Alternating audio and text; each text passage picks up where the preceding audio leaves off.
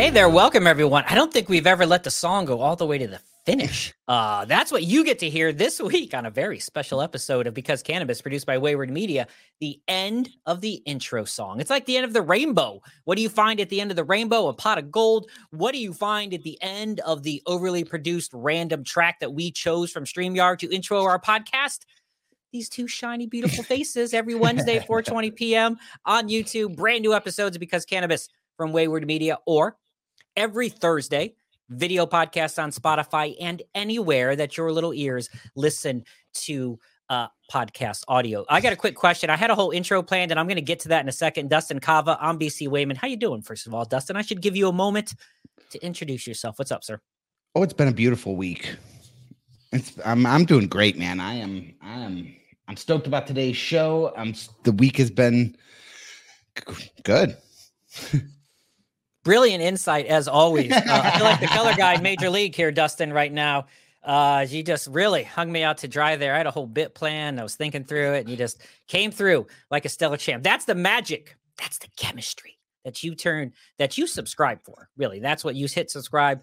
Uh, we would appreciate that. Hit us a follow on Spotify uh, and whatnot. I actually forgot my pre bit that I was going to do. So let me go back to the original thing, uh, Dustin. I teach at the Cleveland School of Cannabis. You know this. Uh, you're familiar with that, uh, and we have these projects that students do, uh, and I think and I float sometimes. You know, academia has had this conversation. We really haven't broached it at the institution that uh, I work with, but now I think I'm going to have to. I believe I have been my first man. Easy for me to say. I believe I have received my first AI created final project, Dustin. I think someone pulled some shenanigans on me. It was too beautifully written. The mission statement, they put together this whole pitch uh, for a, a company at the end. It's a whole thing like a Shark Tank kind of thing. I think it was crafted sleekly, all the fine words. I the most beautifully written mission statement, like a marketing agency vomited it out of their intern, is what actually I saw on screen. but well done. Well done. I lacked a little creativity. Uh, we are advocates, Dustin, of the AI. I feel like that's on record now. When the Terminators take over, they're like, "You bro supported them." We are currently in 2023 advocates of AI until it takes over. But right now, Dustin and I are both pro Chat GTP, pro uh, you know, using artificial intelligence. Uh, are you shocked, Dustin, that it took this long for someone to fake create a company? And is it really cheating? Because if you worked for a marketing agency, you'd probably have AI create your stuff for you. Uh, if I was in your class, it would have happened a lot earlier. uh, I, to be honest, man, I every ounce of what I've seen from firsthand experience and every ounce of what I've read from documentation that has come after the fact, uh, it is not necessarily helping the boys at the top, but it is certainly helping all the underwriting occupations underneath. It's taking the middle ground and making them better or making shitty people better than they were.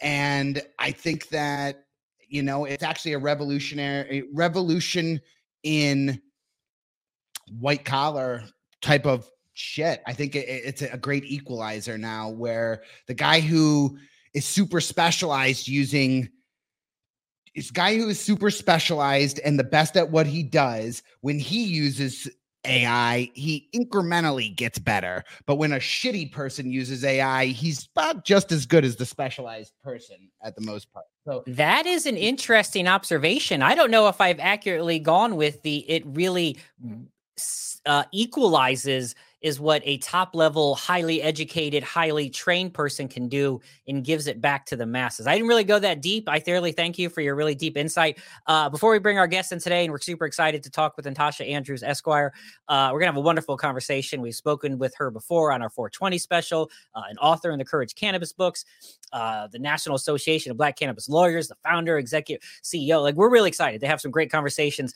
Uh, but, Dustin, I feel like if we get a complaint, from our viewers. Uh, it's that our intros are a little long and a little rambling. They're not rambling. We we craft this, people. I know it may not seem that way. Uh, uh so I went today to ChatGTP and I asked it to write us a show opening. So we're gonna break the fourth wall. Dustin and I have a show sheet. We share it between us. Go to the show sheet. You're in blue. I'm in red.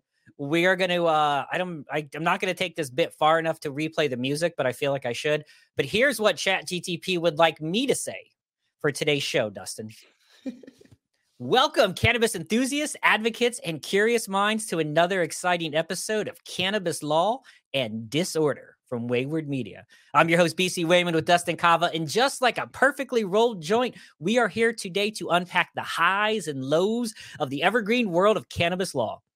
From the legal labyrinth to the smoky haze, we'll be guiding your light through the complexities of cannabis regulations and sometimes highly questionable tales of enforcement.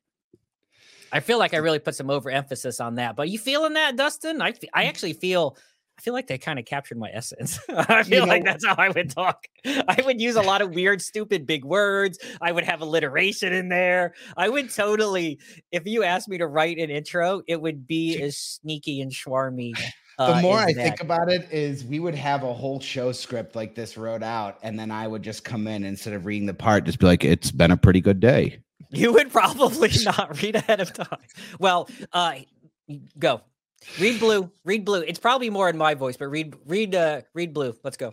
Let's grab your, your favorite strain, settle in, and get ready for and ex- get ready to explore the intersection of law and liberty. And well, let's just say herbal creativity, because we're here to bring you straight bring you the straight dope on all things cannabis with a little bit of sprinkle of humor and a dash of wit and maybe even a budding friendship along the way. Uh, so the first question for Natacha Andrews Esquire, she takes a sip of her coffee because she didn't know she was coming in. And one of my favorite things to do is bring a guest in when they're taking a drink or taking a hit or putting in their earbuds. Uh, I saw that moment and I couldn't pass on it. Uh, what do you think so far off the rip, Natacha? What does your gut say? Unscripted kind of flow with the go, BC and Dustin, or highly scripted uh, AI written BC and Dustin for the intro? You're the first and only vote that matters I- right now. I vote for unscripted. I yeah. unscripted. uh, we actually, so we had a point to get to all this, and as someone who practices law and really excited to talk with Natacha Andrews Esquire, uh, theevergreensolutions.com, NABCL.com, the National Association of Black Cannabis Lawyers, Courage and Cannabis author, Courage and Cannabis Volume 2, The Triumphant Stories, available now on Amazon. There's a link in the comments below to buy that book, both Kindle and paperback um, it's something that education and academia is struggling with and dealing with this whole aspect of it uh the, the, the ai created content and how do you do it and what's real and what's not which made me realize and i was just reading a case recently about someone who's going to represent them in law uh is that a issue in your world? Is someone going to chat gtp themselves like represent themselves entirely through ai is that possible? With, without question.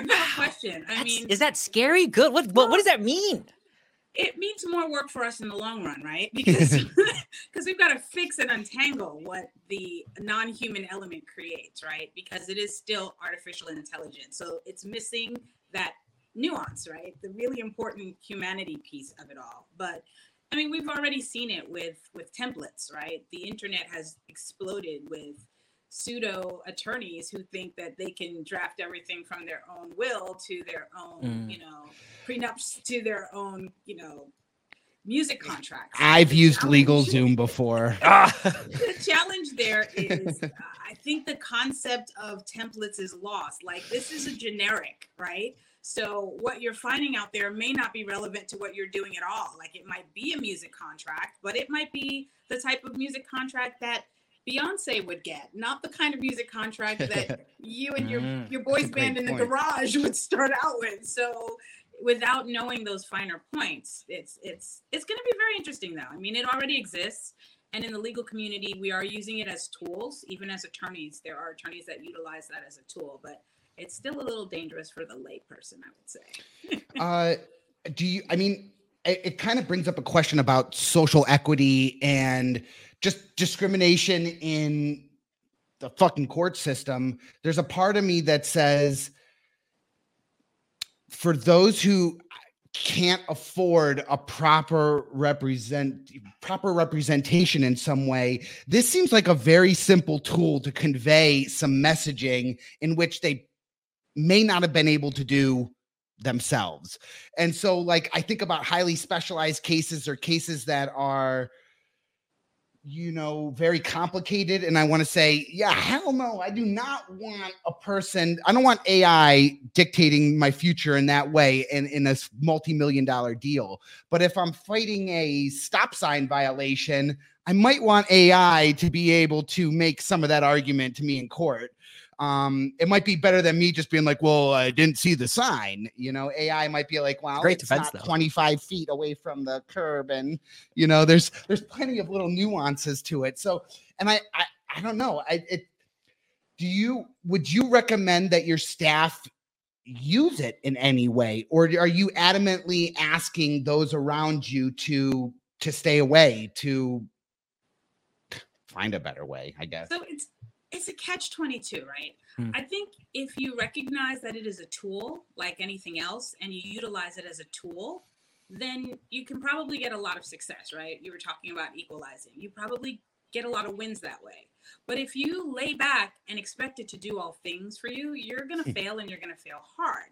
So is an AI better than a crappy lawyer? yes, an AI is probably better than the crappiest of attorneys or the most overworked of attorneys and underpaid of attorneys. Um, it, it could be, but is it better than legal defense by someone who's actually doing their job and certainly doing it well? I don't know. That's a big risk to take. I wouldn't want to take it, and I wouldn't want any of my kids to take it. So, you know, you got to know what. Don't worry, got. Dad. I got AI as my lawyer. Yeah, It's all gonna yeah, be okay. right. My dad'd be like, "Who's Al? What's Al doing?" here?" I got Al. He's right. I text him. I got AI's my lawyer. He'd be like, "Oh, Al's hooking you up. Al's a good guy. Did you get him?" I'm like, "No, I'm doing that." It's a uh, it's a weird world we live in, Natacha. We're talking with Natacha Andrews Esquire. Uh, you know, we came to get to know you. Man, I am off of my English game today, Dustin. We got to know you through uh, Courage and Cannabis, through Dr. Bridget Williams, and your contribution to Courage and Cannabis, the triumphant stories. Uh, and we start to get to know you a little bit. Um, I don't want to skip over any uh, bio, so we're terrible at introducing people clearly. So if you want to give yourself a couple minutes to just give the folks what you do, we got the bio in the comments below, but you can uh, give the short version of who you are there, uh, Natacha, to help us out a little bit. Hey, hats off to you. I think you did a fabulous job. That's I'll start with there. You did a fabulous job. But I am Natacha Andrews Esquire. I'm an attorney. I've been an attorney for the past 25 years. My path to cannabis is a wild ride in and of itself. Hopefully, you'll you'll read all about it in Courage and Cannabis Volume Two. Um, but I actually came to this space from the immigration world, so I kind of approach it from a global view, and I look at it, you know, the, from the top looking down, sort of a, a big picture view, and I don't get bogged down in the state level view.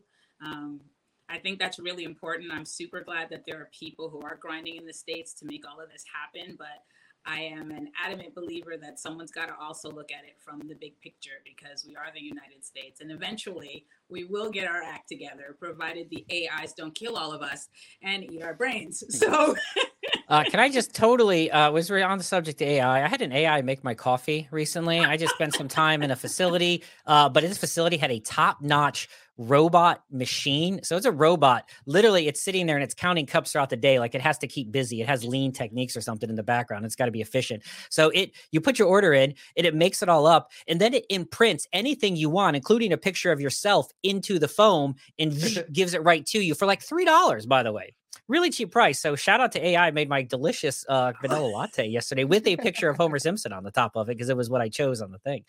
Um, it's a weird world. I feel like that we live in, Natacha. We live in this world, you know, where federal cannabis illegality, uh, 23, whatever states it is today, current state legality, municipality illegality. So it gets really confusing. And I feel like every time you have these conversations with someone who's in your space. Every time uh, I talk to someone about cannabis and I say, Hey, I work in this industry, the number one question, which is the number one question you get, is probably always about when are we going to legalize and all this and that.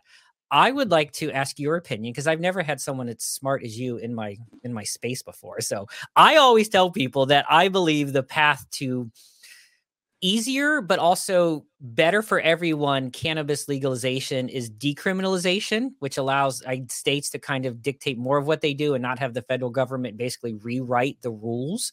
Uh, plus i think it's easier because uh, i don't is that make sense? Am i wrong in that? Is federal legalization better for us for reasons i don't know? It's not so much about the when because we can't predict that but i'm always curious on the legalization versus decriminalization debates in if one is better or what your thinking is when it comes to that. I wish I had a straightforward answer, but I wouldn't be an attorney if I had a straightforward answer. So. but what I will say is the whole idea of, of scheduling is what jumps to mind at first. You know, there's yeah. a debate about whether we reschedule or we deschedule and there are pluses and minuses in that realm. Um, of course, at the end of the day, descheduling to me is the only thing we can do. Uh, you think about your produce. I've never seen a carrot regulated. I go into store, I buy a carrot whenever I want to. I buy celery. They regulate them organic to. prices though. They're like, yeah, we're gonna make there that three dollars more than the carrots you bought down the street. Like literally, exactly. those carrots there are a dollar a pound, and these carrots are six dollars a pound because they're they tell me they're organic. Sorry, exactly. But you've got to think about if we start breaking that down and looking at all the pesticides and all the contaminants and everything that's wrong with our produce, you have to wonder, okay, where is this big brother of it all coming from, right? Because the players at this point have to know that what they're saying isn't true, right? Um, even if they didn't know a year ago, two years ago that it wasn't true, they have to know that they are spewing out talking points that just aren't rooted in reality. Um, they're taking from archaic propaganda, they're splicing it with political agenda, they're sprinkling a, a, little bit of cannabis, I'm sorry, a capitalism in there and a little cannabis. But they're doing all of these things to kind of get to the answer they want to get to. Um, and so I have a lot of difficulty with the notion of regulating this plant um, yeah. when when when we're basing it on things that are either archaic in their their where they got them from or they just are false. Um, so there's that piece of it all. But there is also the fact that for a lot of us, it's like kids in a candy store right now. And if just for mm. a while longer, I think we need to keep it regulated because this explosion is insane. Here we have hemp and CBD not regulated, and you're finding some of anything everywhere, and everyone has access to it. Yeah. Some places will kind of make sure you're 18 and above. Some places don't care as long as you've got money in your hand. There's all kinds of toxins and pesticides and what the heck is delta Z? You know, it's just that's scary. And the idea that you will mix capitalistic desire to give you the highest, most concentrated THC with the diminishing return that really doesn't do anything for anyone.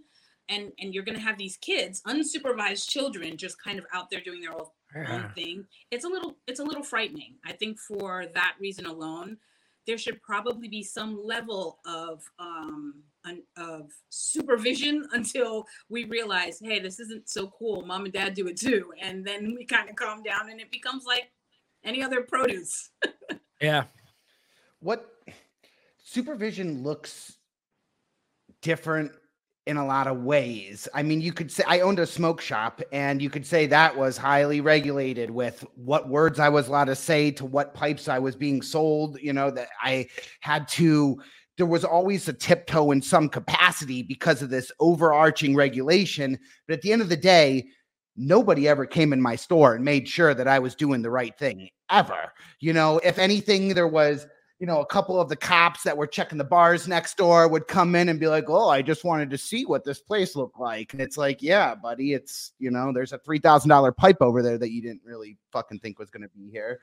Um, you, you know, the perception was different, but at the end of the day, nobody was watching.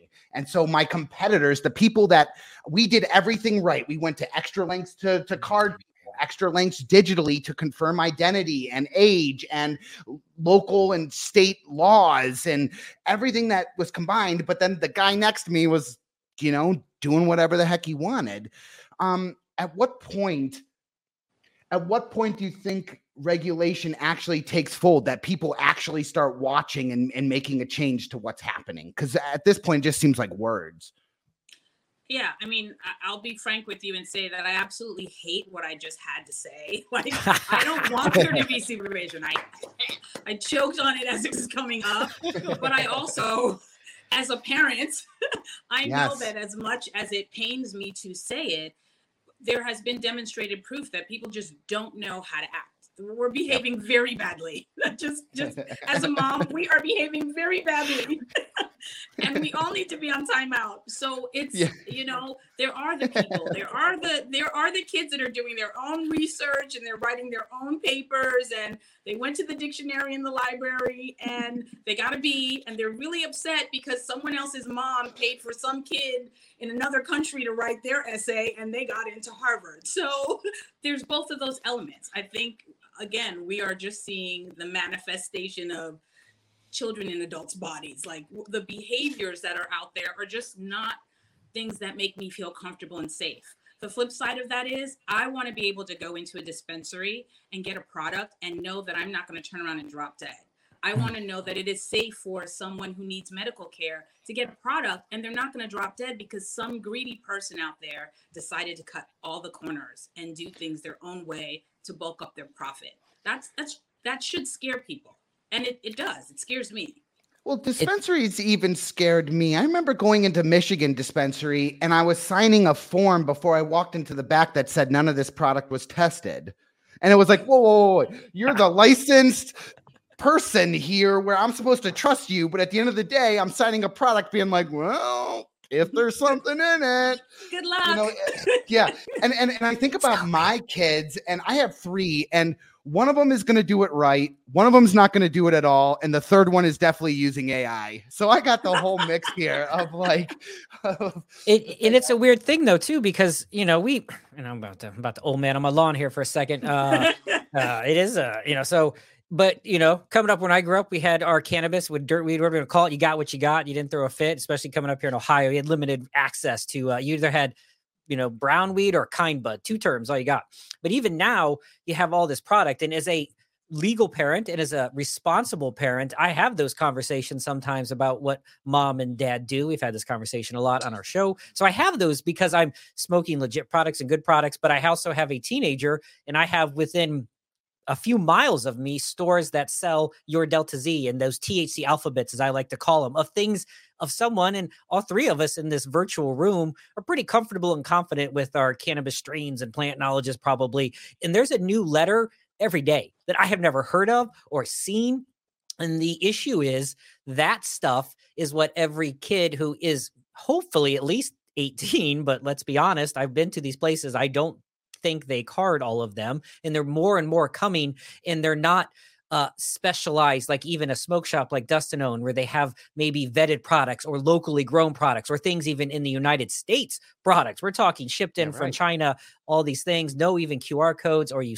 So that's the stuff that they have access to. And that is why I think, you know, all three of us in some form are pro some regulations because like anything i go to buy drink my coffee or put ketchup on my hot dog i want to make sure that there's nothing in there that's going to hurt me so i'm of the side i've always been for that um, side but i think that's scary and i know they fight it and every state fights it i would imagine you're anti those regulations you know all those thc alphabets but how do you balance that long-winded question with kind of the hemp farmers who are trying to get it in the process and evolution and creating science uh where's that balance between like allowing them to create and play and like is that good for you?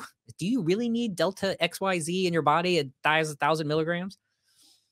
Well i think um, it's fun to talk about the alphabet and I, at this point i think that uh, cannabis is in competition with covid because just like covid every day there's something new that we're adding to the mix but um, I think the balance is home grow, honestly, because when hmm. I don't trust what my local grocery store is doing, I have the power to take a seed out of a cucumber, to go buy some seeds that are organic, plant them in the ground, and say, you know what, I'm not playing this game. You guys can beat each other up and, you know, add hormones to all your stuff and add all of this miracle grow and seedless watermelons. Go for it. But I don't want to play this game because I value what goes into my body.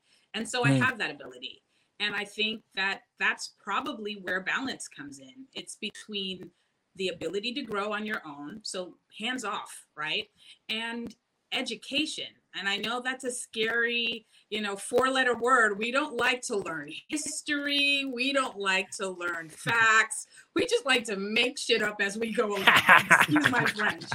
So uh, that is the internet these days. It's it's a it's a dirty, dirty word to say education, but I think it's also critical. You know, you can't have an uninformed parent teaching their kid about cannabis. And I'm not beating on the parents, right? I, I too have a gaggle of children, so I know we can't know hmm. all things, but we've got to have trusted resources where we get information. We've mm. got to understand that this isn't new. Cannabis didn't just show up. This isn't um, uh, legalization. It's actually re-legalization. This has been here since the dawn of time, and it came with the set. We showed up later. So, so we have to understand all of those elements and understand that this is something grown out of the ground. We can all grow it out of the ground. Maybe not well, but you know, it starts there. And I think medicine should be its own thing.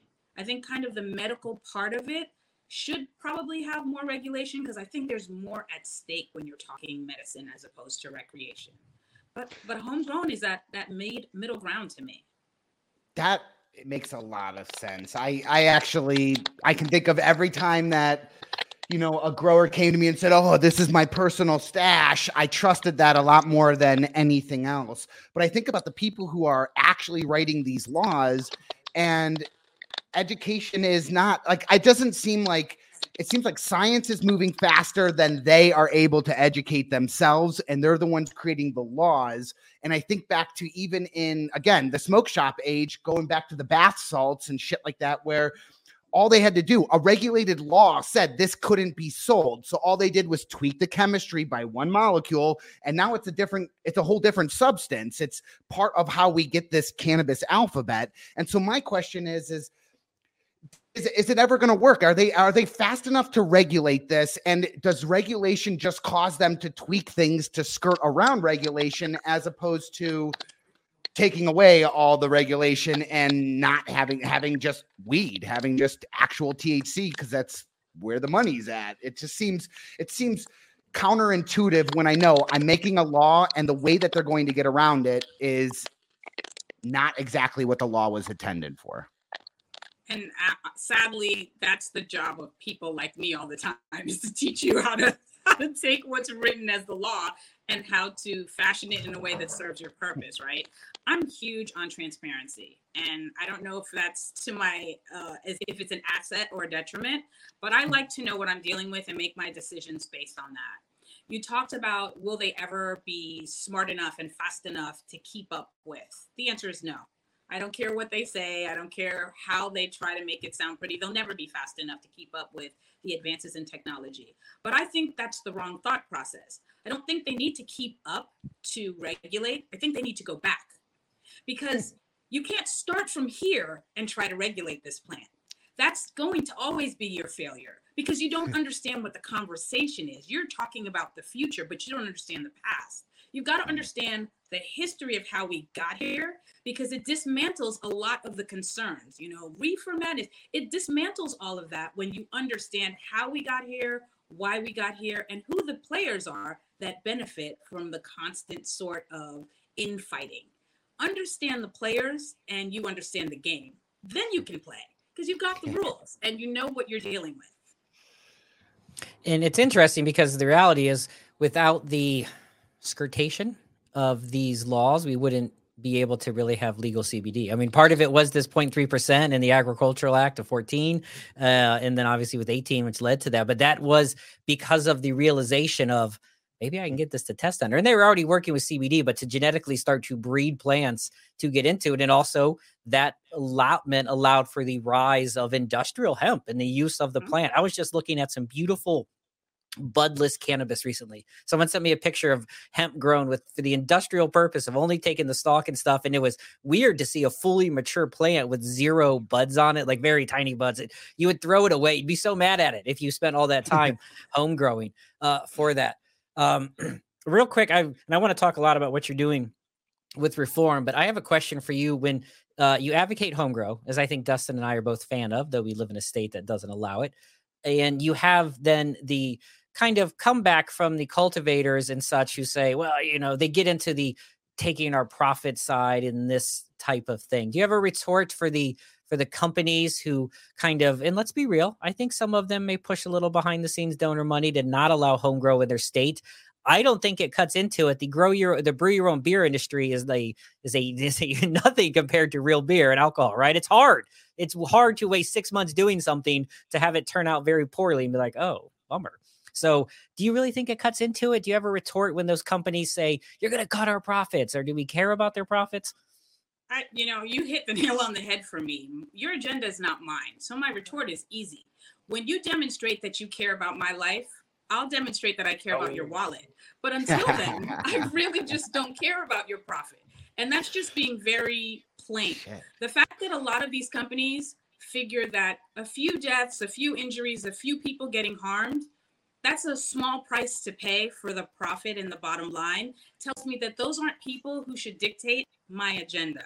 And my agenda is nowhere near what theirs is. So I still advocate for home grow because that's about people doing what's best for themselves, protecting themselves. And if that harms your bottom line, then maybe you should reevaluate what you're in the business of doing.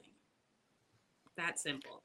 That's not that's a hard that's a hard to follow up. And you ever have like a time like when people do like mic drop statements and you're kind of like you want I'm terrible, right? You just want to like if this was like a moment, I think I would like if I was on stage, I would let that sit for a second. Like that live audience, you would let what Natacha Andrews Esquire, nabcl.com, the evergreensolutions.com, all those links are below. I would let that resonate. Well said. That's a uh, uh, let's switch gears a little bit. We're talking with Natacha Andrews Esquire. You can uh, take a look at all of the great places she works with the Evergreen Solutions National Association of Black Cannabis Lawyers in the comments below. Courage and Cannabis, the triumphant stories. You got a great section in there.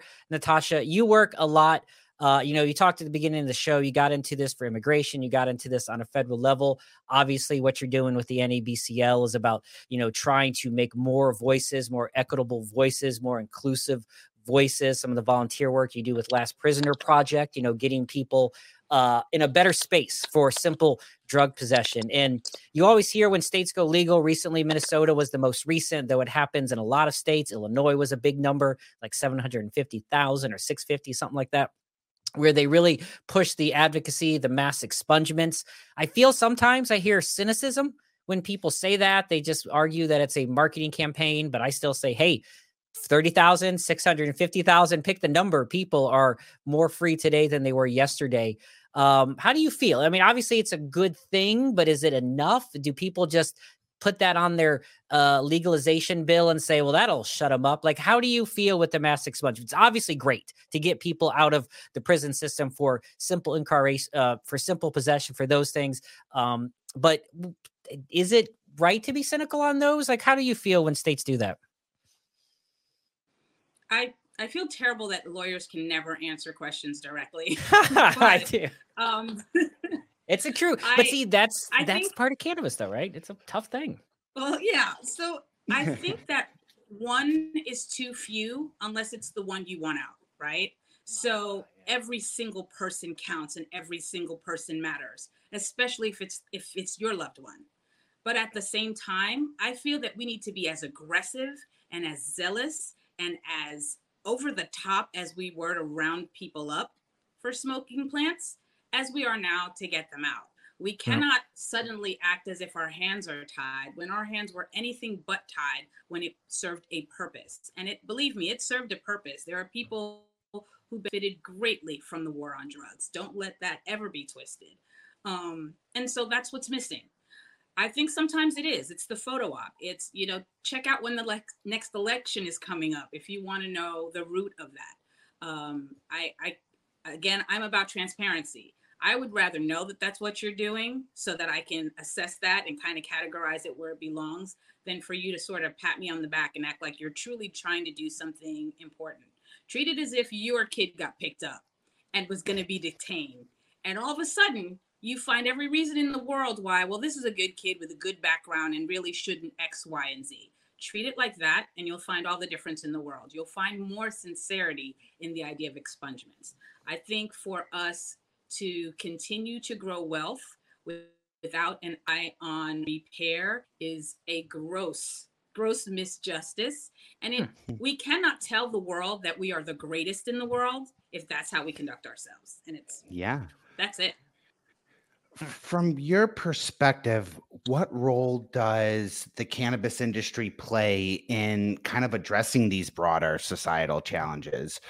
Um, whether it's something economic or something environmental or even something like personal health, what the cannabis industry always seems to be this holier than thou industry. Look at all these donations we just gave. Look at There's 16 our... people writing a LinkedIn post right now about all the good work they're doing in sustainable, equitable cannabis industries right now, literally 25 an hour on LinkedIn. But it Right, feels right. fake. yeah, right. And so I, I keep thinking back to what actually is the role of this industry? Is it really the role of the industry to propagate this messaging, or is it the role of us to kind of dictate what their messaging should be as a consumer, as a patient, as anyone else? Um, but I'm kind of curious to hear your perspective on it. I think that there is so much potential in cannabis and it's extremely exciting. Like when you get through the the difficulty and the challenges and all of the the backstabbing and all the stuff that's going on. This is a very good soap opera by the way. But when you get past all the the drama and the intrigue of it all, the potential that cannabis holds to sort of upend everything, to be a complete game changer, to sort of show business how business should and can be done um, is exhilarating. It's extremely thrilling. Um, and I think the cannabis culture, people in the cannabis culture, whether you've been in this space since you were knee high to a grasshopper or you just got here last week, I think the culture of cannabis has to keep doing what it does. It is more friendly. You know, this dangerous drug of ours makes people happy and hungry and sleepy. You know, all the non threatening dwarves in the seven dwarves.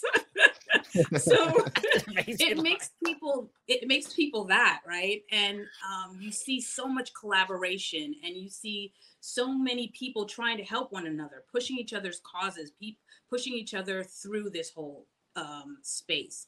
But then you see a lot of the other elements right? The things that aren't so great about how we treat one another. And they're trying to dominate in this space. But what i love about the cannabis industry is i don't think they're going to let them. Because you know I think we have the power to take our ball and go home. Like, if you want to continue to do what you've done to cause division and separation and um, a fear of industry and, and an apprehension towards government, if you want to keep continuing to behave that way, we don't have to participate at all. We had it before you, we'll have it after you. So, I mean, it's that's just the reality. I think we have an opportunity to dictate how they do things if we keep doing what we do as opposed to letting them dictate how we will do things. It is really interesting as you're saying that. I'm trying to picture if cannabis consumers have enough. I don't know if it's buying power combined with social power to, I'm going to use the uh, common adverb of the kids these days, Bud Light the cannabis industry, right? If we have enough power to say uh, a, a overly corporate company, I was going to name a company, but I don't want to put anyone on blast. You know, an overly corporate cannabis company, pick your overly corporate cannabis company of choice there. Uh, an overly corporate cannabis company who has zero care to work on any sort of equitable level that is really doing nothing but chasing the dollar, not even putting any sustainable activity. Like they could just clearly care less. Like they're trying to get your cash.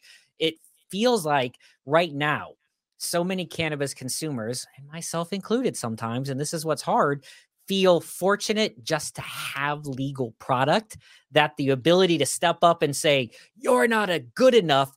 I'm like, gosh, I'm just happy you have it. Right now, I'm just at that point is where if you're at a Bud Light in that situation, there is a lot of other alternatives legally for you to get, and it's simple to do. And so it's an interesting conundrum to think about. Like you want them to step up and say, you need to do better. But I feel like so many people are just fortunate, Natacha. I feel like they're just thankful that they have it. And maybe if it's you're in a more legal state, you know, I'm in Ohio, we still have medicinal and it's fairly recent. If you're in a Colorado, California that's had cannabis for a long time, maybe less so. Uh, do we have the power? Do you think they have the power and do I'm going to really stereotype the stoner. Do they care enough? Are they too busy smoking weed, Natacha? Are they too busy smoking Well- weed, eating their Funyuns? Uh, to, but uh, I got to totally interrupt. It's a great question. I know. I had Funyuns for the first time in six years the other day, and they were amazing. I have this Stereotypes are true. weekend, So I did too. I think I did stoners are too. All right, serious question. Do we have the power and do stoners really care? And I say that lovingly, but do they really care right now to do what Dustin says or do what you say to step up and say, you need to be better? Because I don't know. Maybe. I don't know. I think the notion of of uh, having access and just being happy for what we have at this point is real. right? I can't pretend that that's not the case, but I think that's a matter of novelty. It's because it's hmm. new. It's I don't think that has sustaining power, right? Hmm. And I think this hmm. is a multi-billion dollar industry because we have the multi-billion dollars to pour into it. I think the way you shut this down is you don't play. I don't put my multi-billion dollars into the industry mm.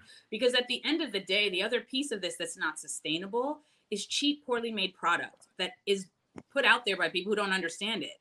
That in and of itself, I don't care how lazy you are as a stoner, you're going to be like, yeah, no, this doesn't work. This doesn't yeah. do anything. This is of no value. Why would I continue to put myself out there to spend a, much more exorbitant prices to something that's inferior to line someone else's pockets. This is not like anything else some of these big businesses have seen. They don't have the dictating power that they do in other areas because at the end of the day, it remains on our shoulders to buy their product and we don't have to.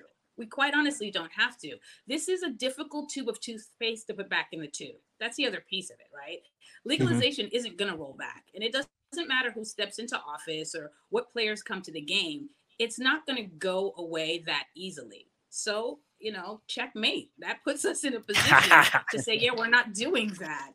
I think it also has to be said that not everyone has the same access. So not everyone is sort of resting in this place of I'm just happy to have what I have. Some people mm-hmm. are still very much dealing with, yeah, I still can't get in the game. Like you're willing to take my money and let me be a consumer, but you're not willing to let me be an owner. And guess what? Yeah. I don't want to participate in this. Those are those are dollars that are lost. And i think um, artists like rihanna for instance that have overturned her game demonstrating that inclusivity and diversity is a strength and a power yes and it and it's it's and there's money behind it. It's all things. Absolutely. It's, i think you know the thing. It teaches them that you know victoria's secret now has models that eat funyuns you know why? Because Rihanna showed them that models who eat Funyuns bring in money. So yeah. if all you care about is money, learn from that example. Understand that you're cutting off your own dollars by treating people the way you're treating them.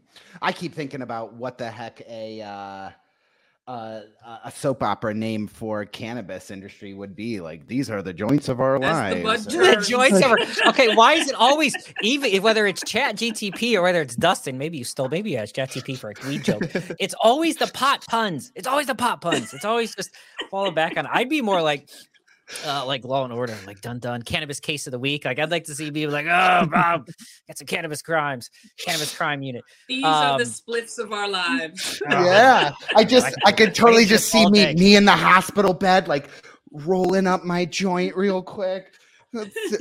real heavy music going on. Like, damn, there's a seed.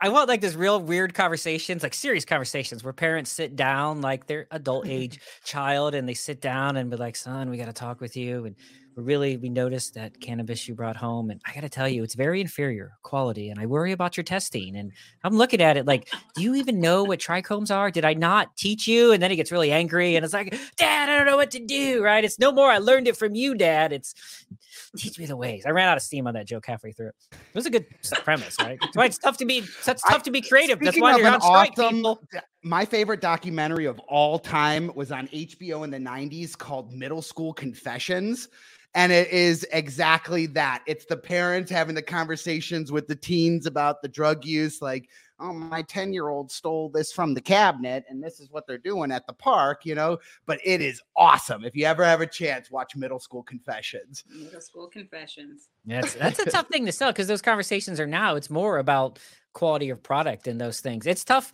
And uh, price. I there's that weird thing of like, yeah, I understand this is shit product, but it's $60 as opposed to 200 and I only got $60. So I'm smoking the crap, you know. I, I it's uh I don't I, there's just I don't know. I, I feel like I get to have that choice, but at the end of the day, when I walk in, I'm buying for the discount. I'm buying for the coupon. And does that necessarily mean that it's better for me?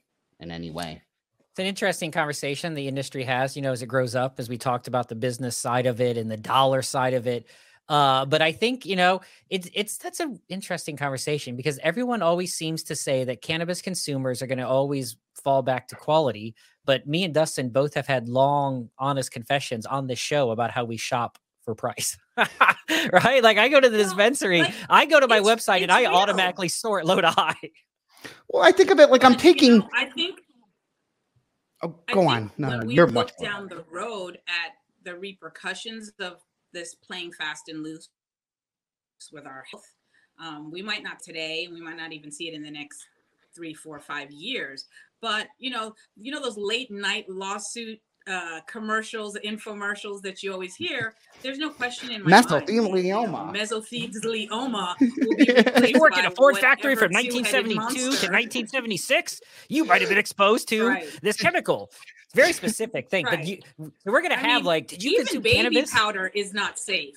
So if baby powder is not safe, yeah, what do you think Delta Z sold at the gas station is going to do to us down the road. I feel right? like you're missing so, an opportunity right now, Natacha. You need to start advertising commercials. Have you smoked Delta Z in uh, between the year 2023, January and March? Did you know it contains pedalizamine? We will solve your case for you right now. Class action lawsuits. Let's be one of the, that's what I'm saying. I get my bar exam to chat GTP just to be that guy. I could totally be a late night infomercial lawyer uh, for that. Uh, we're talking with Natacha Andrews, Esquire, uh, NABCL. Let's talk a little bit about that, about the National Association of Black Cannabis Lawyers, and probably what you're doing with the evergreensolutions.com at Evergreen Solutions. You know, one of the things in your bio, which you can find in the comments below after you subscribed and bought Courage and Cannabis on Amazon, you know, is about trying to help, and you've mentioned it a couple times in the show here, trying to help get new ownership, trying to get representation of people who actually consume the product in that position, trying to get people from being arrested for simple possession, particularly young African American men. So it's about trying to showcase power right? Showcase opportunity showcase uh you're missing the boat here. So just a little bit i want to give a shout out to what you're doing with the nabcl and just you want to talk a little bit about why you started it and what you uh, have going on there Absolutely. Thank you so much for that. So, I mean, at the end of the day, it was started because I was new to the industry. I was brand I'm I'm a baby in this industry myself. Um, and I didn't know where to go for information. So I I went out to look for information. There's an overabundance of weeds. no pun intended. All the puns. You have to get through in order to get to substance. And it was a little bit overwhelming as an attorney who wanted to do good to try to cut through that. You know, law school has its challenges, but I promise you, it pales in comparison to understanding the vocabulary of cannabis when you're when you're brand spanking new. and so, I wanted to find other lawyers that could sort of explain what's going on here. During conversation was about lack of diversity in the industry, lack of diversity in the industry, and it didn't matter who you talk to, what they look like. Everyone could agree that in terms of ownership, there was a lack of diversity. And I looked around and I'm like, yeah, because there's a lack of diversity in the decision making. Like you're looking at the end result, but if you have, you know, like you don't have diversity yeah. at the front end, you're not going to have it. At the, it's not going to just pop up out of nowhere. Yeah. No. Um, and so I mm. started having those conversations, and I don't know. I'm a Jersey girl. Uncomfortable conversations don't bother me. I'm just like, whatever. You just forget about it that's just you know you just no it's clear you've been awesome we've really enjoyed this you you are fantastic natacha you got it you got not just like spunk but knowledge you got the the brains and the brawn as they say well now i'm thinking about not being allowed to pump my own gas and some tomato pies and stuff like that now i'm only thinking about the new jersey and things that's the thing on. in new jersey are you just not allowed to pump your own gas i last time i was there no, i wasn't allowed no that's I was a it was cheaper though. It was before I pumped gas. that is a great. All right, we're sidetracked, but that's a great. We're so not giving the NEBCL the credit they deserve, but that is so a weird thing to me. All right, uh, let's keep well, going. I don't know. That is it, it's so weird though. But I mean, I I had to have those uncomfortable conversations. It didn't take long for me to realize there's something else at play. Right? Yeah. There was history and stigma at play so even today, I sometimes have difficulty getting attorneys to the table to have this conversation. A lot of people are kind of sitting back and waiting to see what will happen, right? And there's reason to have caution, you know, depending on how you stacked your cards in this deck of cards house that we're building a lot of people have a lot to lose, right, by yeah. jumping in at this point. It's not for the faint at heart, whether you are a dispensary owner or you decide that you're going to bite the bullet and, and, purchase from a dispensary. We're all kind of racketeer, you know, breaking the law and and so on and so forth. So I I understand the apprehension, but weighing the apprehension versus what happens if our voices are not heard, it was a no-brainer for me. Um, it's not a it's it's no uh, mystery that if you are not given a seat at the table, that you either demand one or you're being served at the table. Shirley Chisholm said it to, to us many many years ago, and and it's very real. And honestly, there's a responsibility there. I can't expect someone else to speak up for my needs. I can't. Um, it's not a fair thing to ask. It's just not. Um, and it's also not realistic because you're always going to find that they didn't do it quite as well as you would. So hmm. be there, be in that conversation and do it or don't complain about it. At least attempt to do it, right? Sometimes people yep. will try to stop you from doing it. But if you just don't attempt to be in the conversation and you come about the conversation afterwards, no one's being helped by that. Um, so it became really important to me that I fight through the stigma, that I explain to people, I get it. I grew up very conservative. I was a Dare ambassador as a kid. Did I, I read? wait, about this. did I read somewhere? I don't. This may be a spoiler alert in your book. Did are you like? You didn't try cannabis. You came with. You're a latent lifer. Am I correct in this statement? Like something like that? late very, very late, like, like it was before I saw cannabis. Yeah, that's what I thought. Yeah, I I'm a pretty late lifer too, but I think Dustin uh, Dustin reads the books. I don't. I'm terrible. Uh, he was telling me he also you know, uh, Courage of Cannabis, Triumphant Stories. I believe this is in there as well. But yeah, you're a latent lifer to this, and it was a kind of that. Uh, did you have a connection though too? I think you had a personal family member uh, as well. Is that right? they, personal family member watch go through a medical situation with yeah. a child and you know uh, it's it's outrage that brought me here you know outrage that people are still being deported separated from their families permanently. Um, there's something that's not talked about often but people who get deported and can't come back that irritated me. People who are you know were good enough to put in jail and good enough to buy the product but not good enough to own a dispensary that pissed me right. off people yeah. who have ailments of their own or they have family members where well because you live in this state you know good luck with living but if you lived over here you know you'd be fine because they have yeah. it all of those elements are are a lack of equity so for me the equity isn't necessarily based on race it certainly plays a huge part on it but there are so many different inequities that kind of fuel mm-hmm. the fire that brought me to this space and i knew that if I was going to be here on the planet, if I was going to have, if I was going to make eye contact with my five kids and have them look back and say, where were you when this fight was going on? If my answer was Netflix and chill, then I failed. so I needed to, to do something. And nobody else was quite doing this. And so I said, you know what? If it's just me and my cheerleader megaphone, then it's just me and my cheerleader megaphone. But at least I can say that I did something. Um, and I did something to demand a seat at the table. I did something to demand that multiple voices be heard. And I did something to demand that equity be part of legalization. You are involved with so many various organizations and are constantly speaking and in this fight. How do you find that balance between driving change and say avoiding burnout because it's it, it's so fast. It's such a hard fight. The burnout is real. This is my 13th year in cannabis as an industry, developing stuff for it and being within it. And so not just smoking it. And there was burnout a long time ago for me. Now the fight's even harder, the change is even faster, and the burnout's more real. How do you help the various lawyers within NABCL kind of prevent that? There is no balance. I am highly imbalanced right now. I no take it out of context. Like, just, just none. I probably need some weed. I'm just not in. I was gonna say, but, you know, uh, yeah.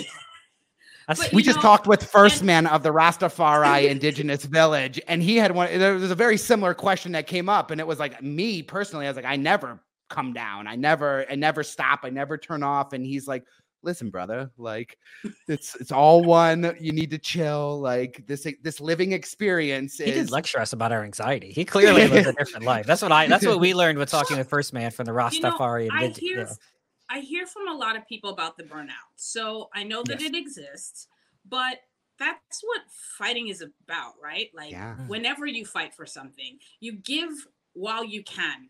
I'm Yeah. not saying that I'll be doing this 20 years from now, but right now I can, and I can't be focused on when I eventually get to burnout. Hopefully, by the time I get to burnout, I have replicated this fire and this energy in enough other people that I don't have to keep carrying it. Yes. Someone else will pick it up and run with it.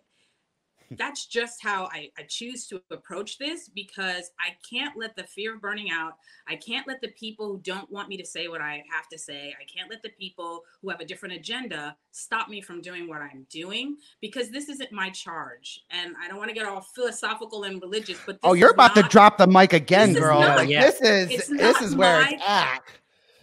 I did not ask for this. I did not want this. I did not start this.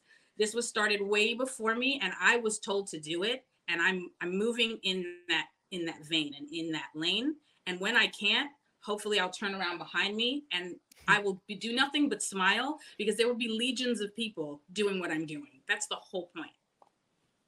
Love it, Love it, right? I just love it. Uh, we're talking with Natacha Andrews Esquire. Not too many other places to go after that. Uh, I am super happy as we start to wrap up the show, Natacha, uh, that you are out there fighting. Like you talked about, you know, you were you know, out you were there and you're the one doing and it. You're the one doing it. I am I am- super excited for that aspect uh, of it right now. Natacha Andrews Esquire, you know, one of those things. Uh, thank you very much for joining us today on the show. I really appreciate you being here and going through all that. You can check out all the links for NABCL, theevergreensolutions.com, uh, and more in the comments below. We're super, super happy that you were here You were here today. Natacha.